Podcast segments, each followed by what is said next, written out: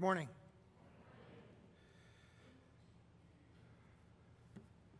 Well, I think it goes without saying that uh, this is probably one of the most critical elections that uh, we've ever had. It is certainly one of the most unique elections that we've ever had because most people will agree that this hasn't been about voting for someone. If anything, it's about voting against something or someone. And that, that is quite uh, unprecedented, really. But as believers in Jesus Christ, living in this country, we have a privilege and a right. And it's something that we ought to take seriously and realize after seeing something like this video uh, can impact the preaching of the gospel of Jesus Christ, can impact the, the social and moral issues of the day, as they already have uh, in the past that have, have really upset uh, a lot of what is, uh, has been uh, taken as, as, uh, as good things for a nation. I think we have to remember that uh, one of the Proverbs says, Righteousness exalts a nation, but sin is a reproach to any people. And that comes from God, who is today in this country uh, a real fuzzy thing, you know, but not for us. We know who God is. And we must remember that it doesn't matter who is going to be in the White House after Tuesday, let's always remember who's on the throne now and that's Jesus Christ our Lord and our Savior. So, no matter what happens, we continue to serve with joy and gladness. We continue to serve with wisdom and, and understanding and with grace. And we need to get serious about praying for our country, about taking Second Chronicles 7:14 to heart each and every day. If my people, which are called by my name, shall humble themselves and pray and seek my face and turn from their wicked ways, then will I hear from heaven. I will forgive their sin and I will heal their land. So please do that and exercise your right. But, but, but may I give you just one suggestion before you go in? And I know that many of you already voted, but if you haven't voted and you're waiting till, till Tuesday, please do one thing for me. Pray before you go into the ballot box.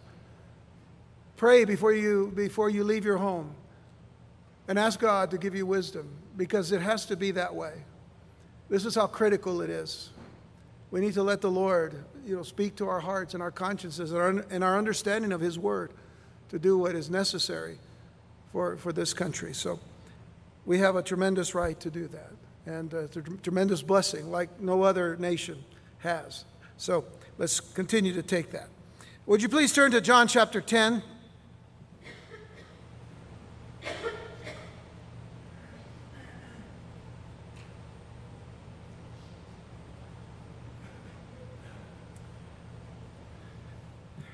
This morning, our focus is upon verses 11 through 16. For the last few weeks, we have uh, drawn all of our attention upon the first 10 verses of chapter 10. And uh, it took us three weeks, but we finally came to understand what Jesus meant when he said, I am the door of the sheep.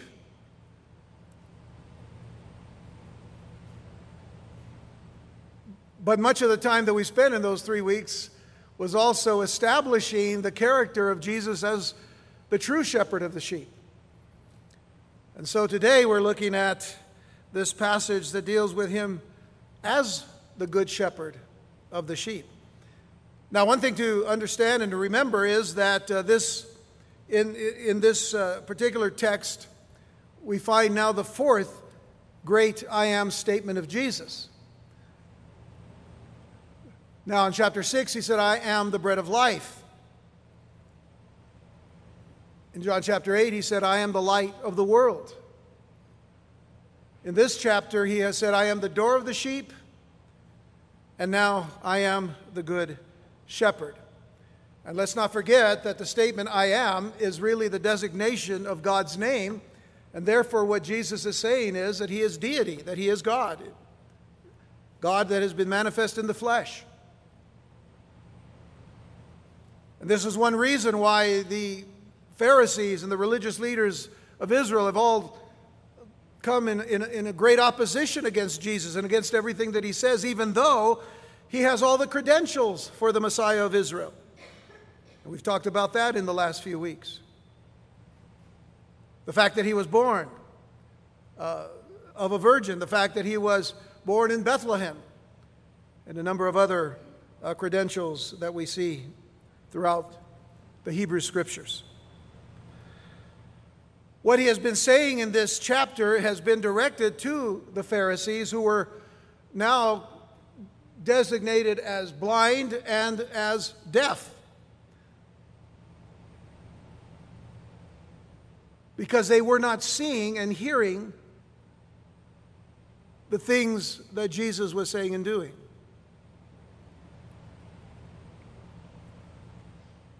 So as we go on, Jesus says, I am the Good Shepherd. The Good Shepherd giveth his life for the sheep. And by the way, uh, in chapter 10, Jesus has now turned to the uh, using the device of a parable to reach and to speak to the Pharisees. A story type of thing where there's a sheepfold, there is a flock, and there is a shepherd. And there are also false shepherds, and there are thieves and robbers, and uh, so on and so forth. So this, this is we've covered already. Uh, we'll talk a little bit more about it today. I am the good shepherd. The good shepherd giveth his life for the sheep, but he that is a hireling, or one that is hired, and not the shepherd whose own the sheep are not, seeth the wolf coming, and leaveth the sheep, and fleeth, and the wolf catches them, and scattereth the sheep. The hireling fleeth because he is a hireling, and careth not for the sheep. I am the good shepherd, and know my sheep, and am known of mine. As the Father knoweth me, even so know I the Father, and I lay down my life for the sheep. And other sheep I have, which are not of this fold, them also I must bring, and they shall hear my voice. And there shall be one fold and one shepherd. And therefore doth my Father love me, because I lay down my life that I might take it again. No man taketh it from me, but I lay it down of myself. I have power to lay it down, and I have power to take it again. This commandment have I received of my Father. Now, in looking at Jesus as the door of the sheep, along with knowing that he is the true shepherd of the sheep, we discovered three things. First of all, we discovered that the true shepherd saves by providing salvation for his sheep. The true shepherd saves, verse 9 I am the door. By me, if any man enter in, he shall be saved and shall go in and out and find pasture. The very fact that he can go in and out is saying that he has that freedom given to the sheep freedom from, from bondage, freedom from sin and death and to find true pasture, which is to find the place where they may be best fed as sheep. Don't forget that, that the, the shepherd doesn't just let them go, he's with them always, and he leads them. Secondly, the true shepherd provides security for his sheep. For we know, as we see in verse 10, the thief cometh not but for to steal and to kill and to destroy. I am come that they might have life and that particular statement there has to do with the kind of life that is a secure life, a secure life in the shepherd. And thirdly, the true shepherd provides satisfaction to his sheep. For he says at the end of verse 10 that they might have it more abundantly, that they might have life and have it more abundantly. It is important to remember that Jesus came that we might have life and have it more abundantly, but, folks, remember this only in his terms only on his terms, I should say. It has to be on the terms of the sh- on the shepherd because he's the shepherd, we're just the sheep. The sheep, the sheep don't come to the shepherd and say, listen, we, we'll, we'll follow you, but on, on our terms, in our way. It's just absurd, isn't it? It's an absurd thought. And then one thing that we'll see in our text today is the very deep distinction and contrast between the heavenly shepherd and the hireling shepherd. And that is what we see in verses 11 through 13, where Jesus says, I am the good shepherd. The good shepherd giveth his life for the sheep. That is a tremendous statement because what it says is, I care for the sheep enough that I'll give my life for them. And you might be wondering, well, they're just sheep. No, they're not. You're not just sheep. You're precious to the Lord. You belong to Him. But then he says, But he that is a hireling. Now, again, remember, he's speaking to the Pharisees. Pharisees who are supposed to be the shepherds of Israel, the leadership of Israel, the ones the sheep of Israel are supposed to be following. But he that is a hireling and not the shepherd, whose own the sheep are not, seeth the wolf coming, leaveth the sheep, and fleeth. And the wolf catches them and scattereth the sheep. The hireling fleeth because he's a hireling and careth not for the sheep. So let's go back here to verse 11 because we have to establish an understanding of this contrast between the good shepherd and the hireling. The literal reading of the first phrase of verse 11 is quite significant. I know that it said that Jesus said, I am, in, in English, I am the good shepherd. But in the Greek, the construction of the verse is this way I am the shepherd, the good. I am the shepherd, the good.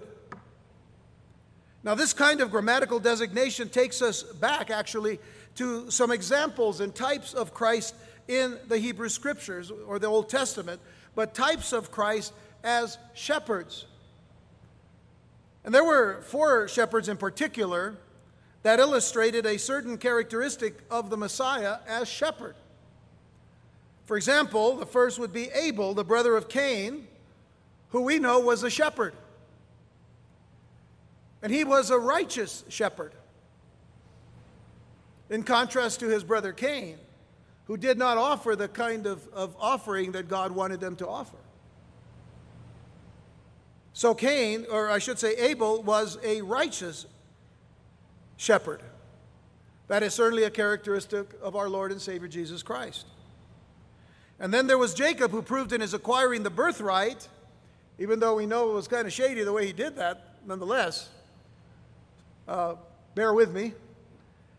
But Jacob, who proved in his acquiring the birthright that he was a shepherd of resourcefulness, well, we know that our Lord is a resourceful shepherd, certainly. And then, thirdly, Moses. Moses was a shepherd, and Moses exemplified a shepherd who returned for God's flock. So Moses gives us the character of a returned shepherd, and we know that our Lord and Savior Jesus Christ is going to return for his sheep. And then, of course, there was David the shepherd king. And so he exemplifies a shepherd as a royal shepherd. And there can be no greater royal shepherd than Jesus, who is considered and called the Prince of Peace, the King of Kings, and the Lord of Lords. And yet he's our shepherd. So all of, uh, all of them were partial types of Jesus, the Good Shepherd. So, where one was a shepherd, the, um, the righteous, or the shepherd, the resourceful, the shepherd, the uh, returned, or the shepherd, the royal, in all of those can be found in Jesus saying, I am the shepherd, the good. What we learn of Jesus in the first 10 verses of this chapter is that he is more than the good shepherd who gave his life for his sheep. For the word good, by the way, refers to his inward beauty. It refers, in fact, to the beauty of his holiness. Now, we all are familiar with that term from the Old Testament. And I'm going to give you every uh, phrase that is used in the Old Testament for the beauty of holiness or the beauty of his holiness. But what does it mean, the beauty of His holiness? It is a word that, the, the word good is, is, is a word that means winsome or, or, or pleasant or sweet or attractive, and it also means to be virtuous. So when you see this in the good shepherd, then you can even better understand what David said when, when uh, giving forth a prayer unto the Lord and encouraging the people to do certain things. For example, in 1 Chronicles 16, verse 29, when, when the Ark of the Covenant was taken into the city and was placed in a temporary uh, uh, location, in, into a tent, that David said in 1 Chronicles 16, 29, Give unto the Lord the glory due unto his name, bring an offering and come before him, worship the Lord in the beauty of holiness. Consider that we are here today to worship the Lord in the beauty of His holiness, which is all good. This is what makes Him the good shepherd. This is what gives us the understanding of what it means for God to be good.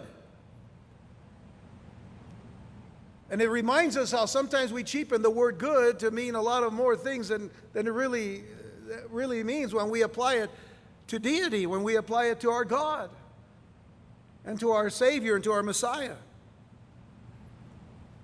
It's used also in Second Chronicles chapter 20 during the time when Jehoshaphat and the children of Judah were, were faced with the challenge of three nations surrounding them and having to go into battle against them.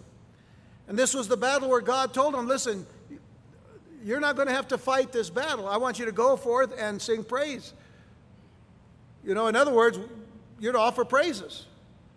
The worship team were the ones that were leading out the, the battle, not the soldiers.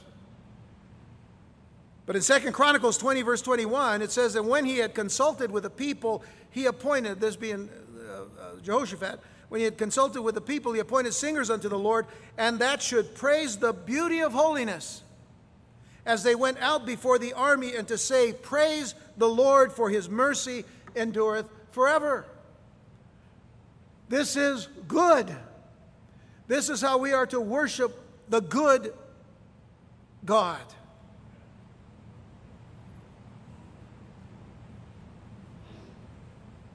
And so later on, the psalmist would apply this very same passage from First Chronicles Psalm 29, verses 1 and 2 David, give unto the Lord, O ye mighty, give unto the Lord glory and strength, give unto the Lord the glory due unto his name, worship the Lord in the beauty of holiness.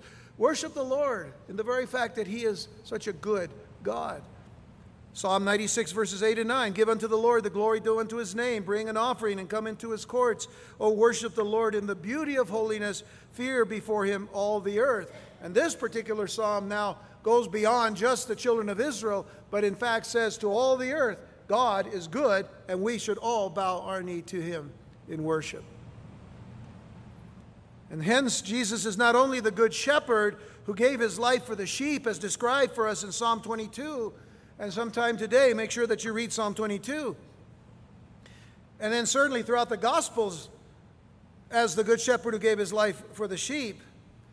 But another thing that we need to know about our shepherd is that he's the great shepherd. He's the great shepherd who cares for his sheep. And we're told in Hebrews 13, verses 20 and 21 now the God of peace that brought again from the dead our Lord Jesus, that great shepherd of the sheep, through the blood of the everlasting covenant, which again ties us to the very fact that he gave his life for the sheep make you perfect in every good work to do his will, working in you that which is well pleasing in his sight through Jesus Christ, to whom be glory forever and ever. Amen. That is a great shepherd. He's great because he gave himself for you and for me.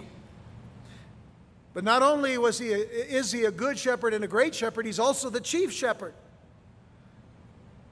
who will come again in glory. And this is how we need to see our shepherd. He's a good shepherd, worthy of our praise, worthy of our worship. He's a great shepherd because he gave his life for the sheep. And now we need to praise him for being the chief shepherd who's going to come again. So we need to be looking for him and listening for him, listening for the voice of our, our shepherd who's going to call us home.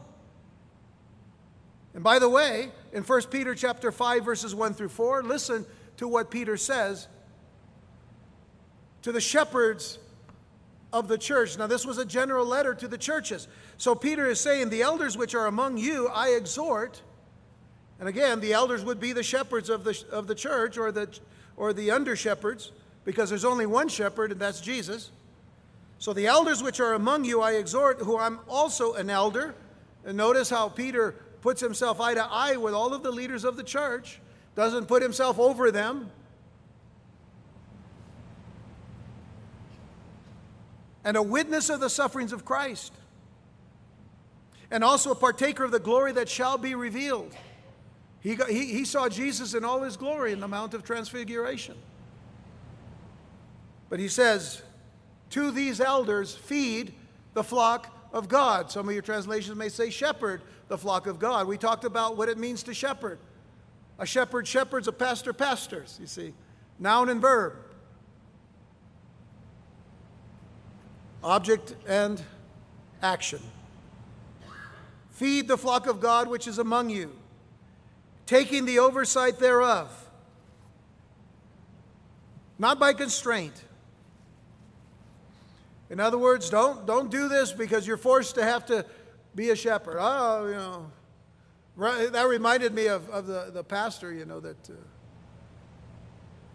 didn't want to get up, go to church in the morning. You know, the wife had to get him, get him going. I, I messed up the joke already, but anyway. The man that wanted to get up, and then you know the wife said, "Well, yeah, you got to go to church. You're the pastor." Okay, we you understand about that.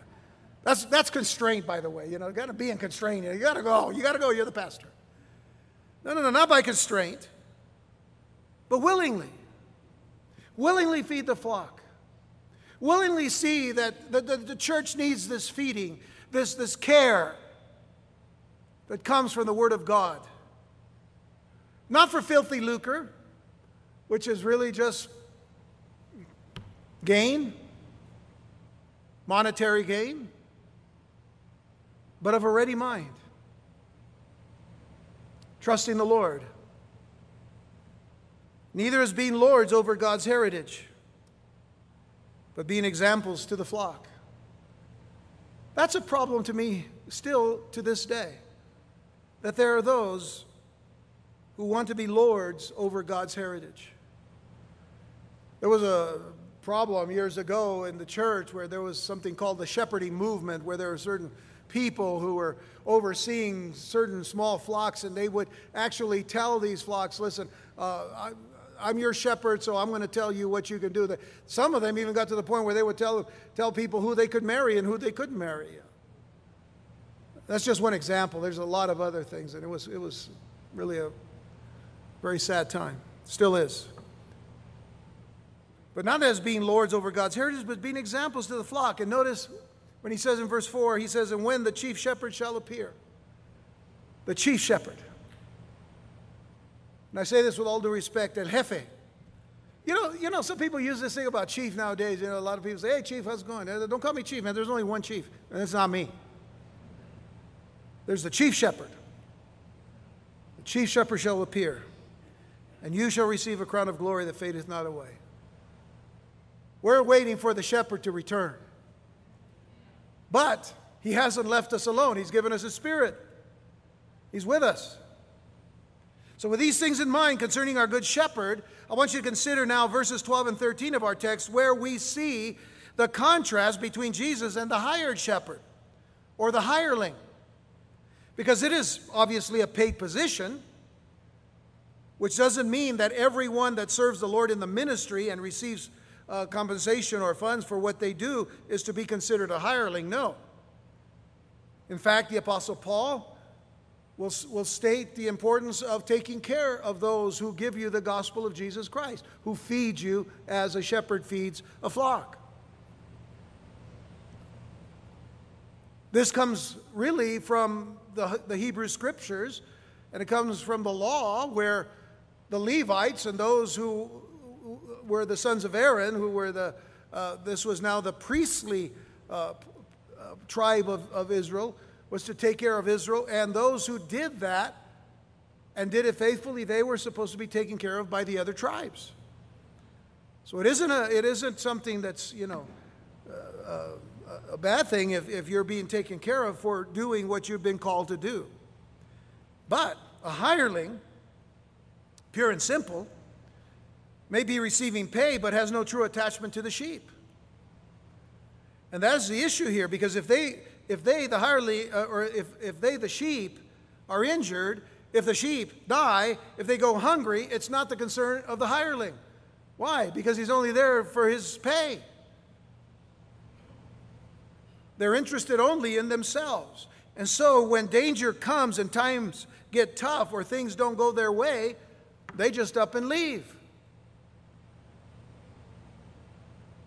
And this was the problem during the time of Jesus' earthly ministry because, in, in effect, he's referring back to something that we saw last time in Jeremiah 23. And I'll only give you the first two verses instead of all four.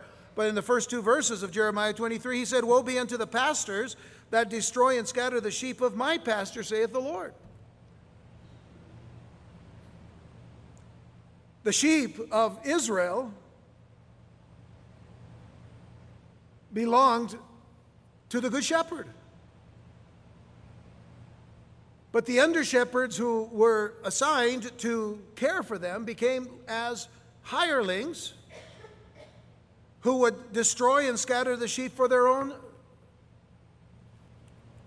gain.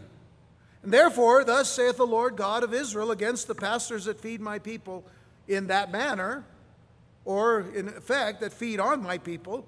You have scattered my flock and driven them away, and have not visited them. Behold, I will visit upon you the evil of your doing, saith the Lord. And by the way, the previous passage in 1 Peter chapter 5 verses 1 through 4 is also a reminder to us in the ministry that we are to always have the heart of a shepherd if we are in the ministry. We are to have a heart of the shepherd. And tragically, many sheep have been hurt by those hirelings who are only interested in themselves and not in the sheep that the Lord has entrusted to them.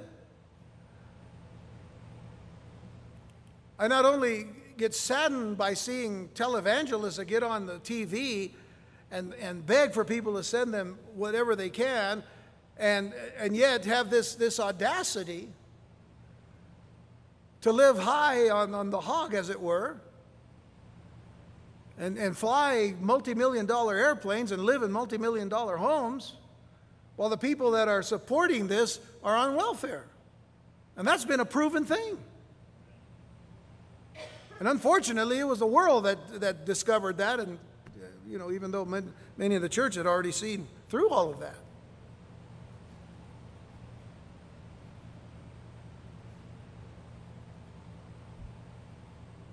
Their whole issue was, you know, if the sheep get destroyed, it's not on me.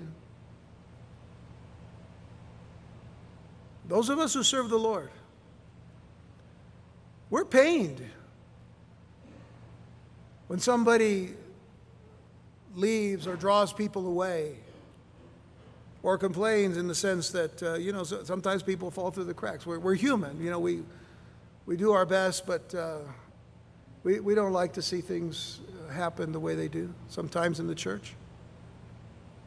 It pains us, grieves us.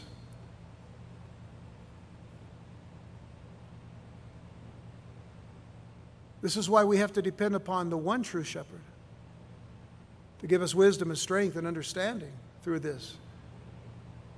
Because it's not about what we can make.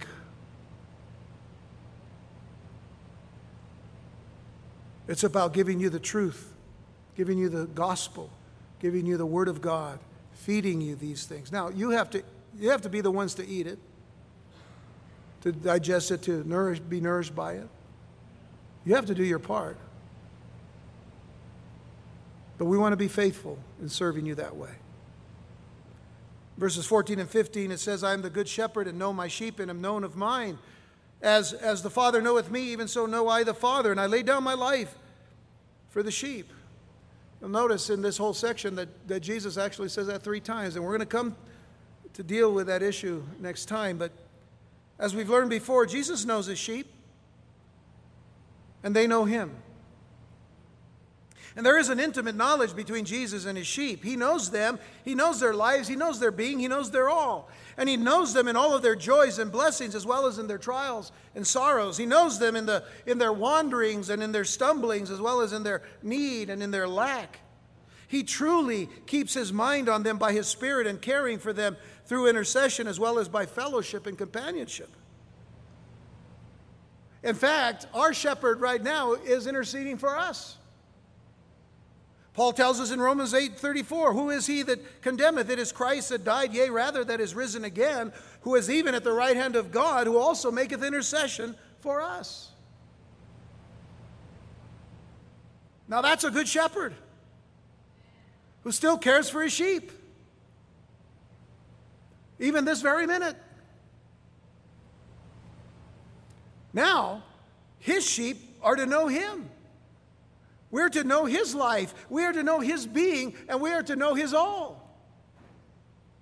We, as believers in our Good Shepherd, are to know Him, believing and trusting in His love and care, to know His mind and His word, His leadership and His fellowship, His experience and His knowledge, and His destiny and pasture. What do I mean by that? Well, we need to know that He has stated very clearly let not your heart be troubled. You believe in God, believe also in me. In my Father's house are many mansions. If it were not so, I would have told you. I go to prepare a place for you. And if I go to prepare a place for you, I will come again and receive you unto myself, that where I am, there you may be also. And where will that be? Where we can find pure pasture.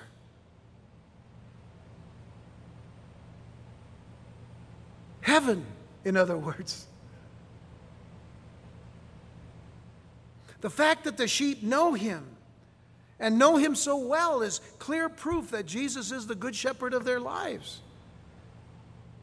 This is the reason why, I, over the last few weeks, I have asked you do you know him? Not just about him, do you know him? Are you having fellowship with him? Are you enjoying that fellowship with Christ each and every day? Are you spending that time with Him? Are you spending that time in His Word? Are you reading? Are you studying? Are you praying? Are you, are you trusting? Because He's your shepherd and you're His sheep, and He loves you. In fact, later on in John uh, 10, verse 27, a few verses later, my sheep hear my voice and I know them and they follow me. So he continues with that con- uh, continual thought being given. My sheep hear my voice, and I know them, and they follow me.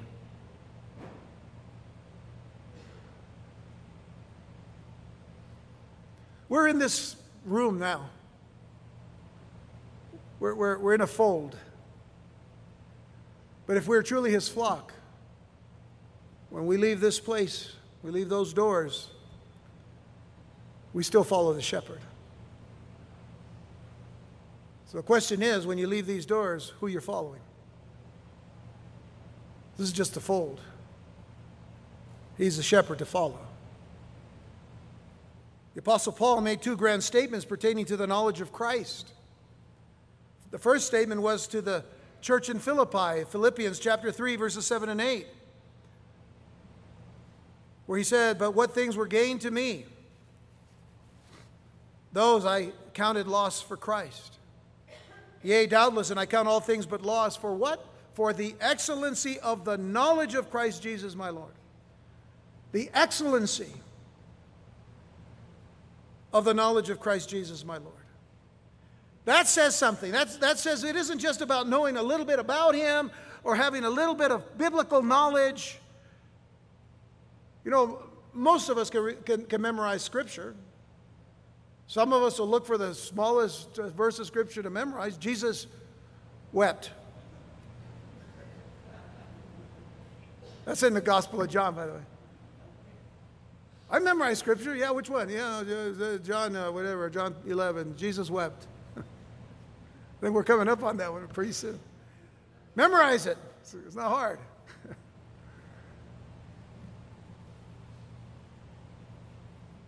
But is that excellency? Is it excellency? What is excellent about your relationship and fellowship to Jesus Christ? But that every day you get to know Him more and get to know Him better. And He wants that because He wants to be in fellowship with each and every one of us, each and every day. Yea, doubtless I count all things but loss for the excellency of the knowledge of Christ Jesus my Lord, for whom I have suffered the loss of all things. A hireling would say, You know what? I've suffered a lot. I'm getting out of here. But Paul says, I have suffered the loss of all things and do count those things but excrement, dung, that I may win Christ. Now, isn't that the great prize to win? The excellency of the knowledge of our Lord and Savior Jesus Christ. That's not up to any of us in this room except for each and every one of us individually to know Jesus with all of our heart, to love Him with all of our heart, soul, mind, and strength, to serve Him with all of our heart. And then to Timothy, his son in the faith, 2 Timothy 1, verse 12, for the which cause I also suffer these things. Nevertheless, I am not ashamed, for I know whom I have believed. There are so many statements in the scripture that, that, that bring up these questions. Do you know whom you have believed? Paul says, I know whom I have believed and am persuaded that he is able to keep that which I have committed unto him against that day. Know your shepherd. Of even greater significance is the fact that we see, uh, the, the, the, fact we see in verse 15, that Jesus knows the Father and the, who is the owner of the sheep. Now, the, the question may arise how well does he know the Father? I mean, that, that is certainly, to some extent, one of the questions that the Pharisees were asking Jesus. You keep talking about knowing the Father, but how well do you know the Father? Well, it certainly isn't in the same sense as other men know him. The phrasing in verse 15, by the way, makes it all clear. As the Father knoweth me, notice, as the Father knoweth me, even so I, the Father. As he knows me, I know him. However well God knows Jesus, that is how well Jesus knows God the Father. Let's get that straight. There is a perfect, intimate knowledge and relationship and fellowship between the Father and the Son. And that's important for us to know because He's our shepherd and He knows the owner of the sheep. In fact, in John 10, verse 30, a little later on, Jesus will again say something of great significance. He said, I and the Father are one. I and my Father are one. And then it's even clearer in Matthew 11, verse 27.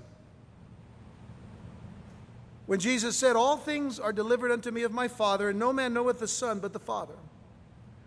No man knoweth the Son as intimately as the Father knows the Son.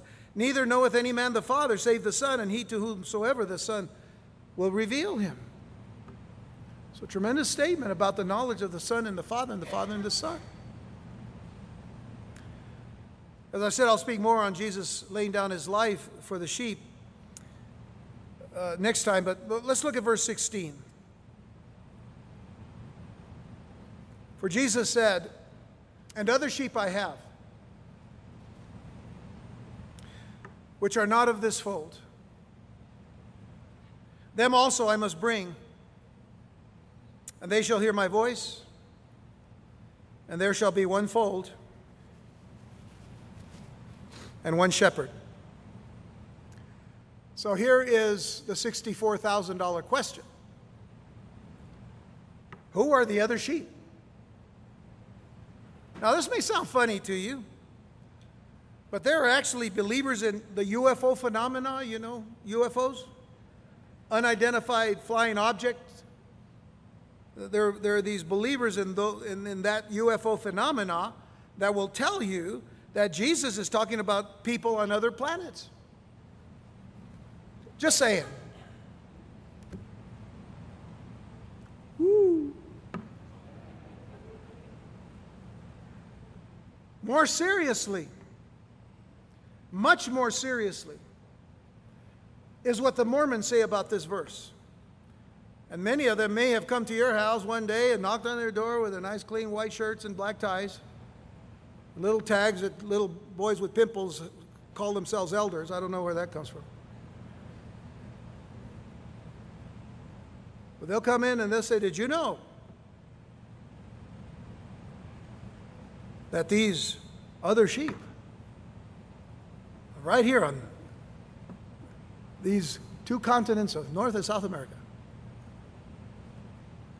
They teach that this is referring to the lost tribes of Israel that had supposedly migrated to America 600 years or so earlier. And that's very interesting to me because I know one thing. When I read the scriptures from Genesis to Revelation, I know that there is a place called Israel, and over in the land of Israel, there are many places that are described in the scriptures, and many other places in near, uh, nearby places that, that actually to this day have been excavated uh, archaeologically and uh, biblically. They, they, they give credence to everything that the Word of God says about those places because they've been found. Now, that over thousands of years. But when you look at some of the places described in the Book of Mormon, and supposedly they are in, in, in, in this continent or, you know, in, in the Western Hemisphere, that there is not even one credible archaeological place discovered. And that only over 600 years. Uh, so, uh, I would say that that uh, is a real stretch to say that this verse, verse 16, other sheep I have, which are not of this fold, refers to anyone on this continent. And that, you know, Jesus actually appeared in the Western Hemisphere, you know, to bring people to him. So, the scriptures then simply teach simply teach that the other sheep are Gentiles. That's it. Because throughout Scripture, from Genesis to Revelation, there are really only two groups described in Scripture. Well, I mean, there's a lot of nations and tongues and peoples, but in fact, you group them in two. In two. There are the Jewish people, and there are the Gentiles. And that's it. Now, you can even break down in, in, in, in the Jewish uh, scheme of things you can break them down a little bit. I mean, because you know there has been intermarriage, and but but that has not really uh, uh, challenged you know the religious aspect. Because if a person wants to be you know a Jewish person and believe in the one true God of J- uh, Abraham, Isaac, and Jacob, you know that, that's allowed. But they've they've stayed as pure as any race for as, as long as we know them to be around. On the other hand, the Gentiles have many t- tribes and tongues and peoples and races and all of that. But there's only two groups Jews and Gentiles. So, for the ordinary Jewish people of Jesus' day, it would seem absolutely incredible to think that Gentiles could be a part of God's flock. But this is exactly what happened. Peter saw a vision. If you remember in, in, Acts chapter 10, Peter saw a vision and then shared the gospel in the house of a Roman centurion whose name is Cornelius. The Apostle Paul was sent out to preach the gospel, and even he would say to us in, in the book of Romans, chapter 1, to the Jew first and also to the Gentile or Greek, which at the time, you know, Greek was synonymous with, with Gentile. But what we need to consider is what is going to be sung in heaven, which is yet to happen, but we've been told it's going to happen. That's in the book of Revelation. Revelation chapter 5, verse 9. There's going to be a song sung in heaven with these words. And they sung a new song, saying, Thou art worthy to take the book and to open the seals thereof, for thou wast slain. Notice. So who's that speaking of? Jesus. Thou wast slain and has redeemed us to God by thy blood out of every kindred, tongue, and people and nation. Jew and Gentile together. When you go back to John chapter 1 and you think of this, this grand introduction given to us about the Logos, in the beginning was the Word, and the Word was with God, and the Word was God.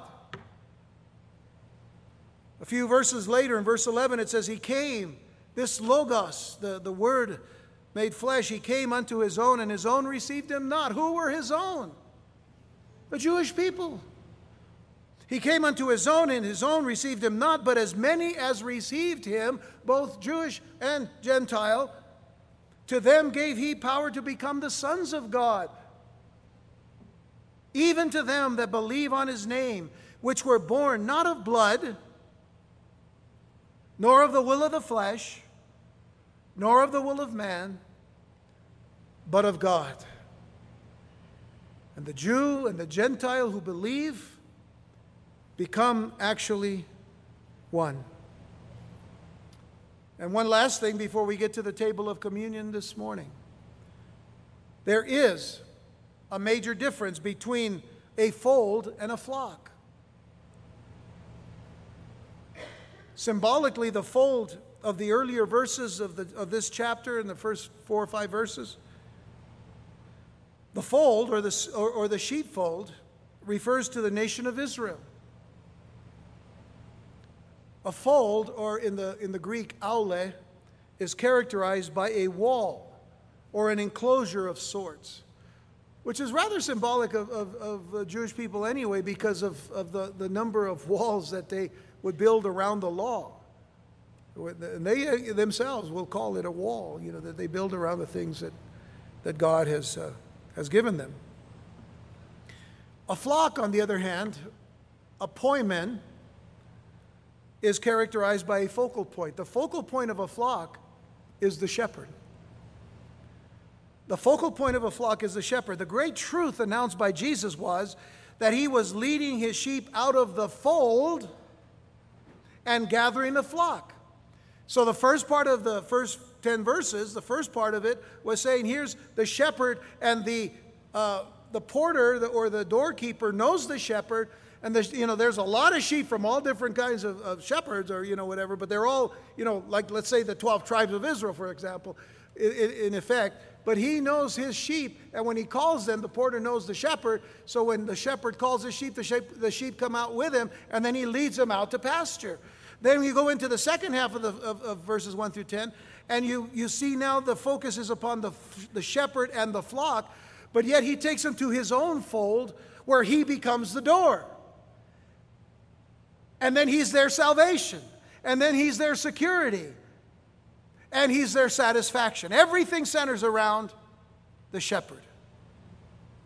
And so the lost sheep of the house of Israel, to whom he had come, had heard his call. Those who had heard and heeded were now to, come, to become a new flock, the core of a much larger flock, because it isn't just Jews, but Jews and Gentiles becoming one. And that's us in this room today. And so I close with Ephesians chapter 2. We're going to come to the table of communion here in a moment, but let me read to you what Paul says to the Gentiles of the church of Ephesus when he says in verse 11, Wherefore remember that you, being in time past Gentiles in the flesh, who are called uncircumcision by that which is called the, circumcision in the eyes, I'm sorry, in the flesh made by hands. So you were called uncircumcision, the Gentiles were uncircumcised by that which is called the circumcision, which uh, were the Jews, that at that time you were without Christ, being aliens from the commonwealth of Israel, and strangers from the covenant of promise, having no hope and without God in the world.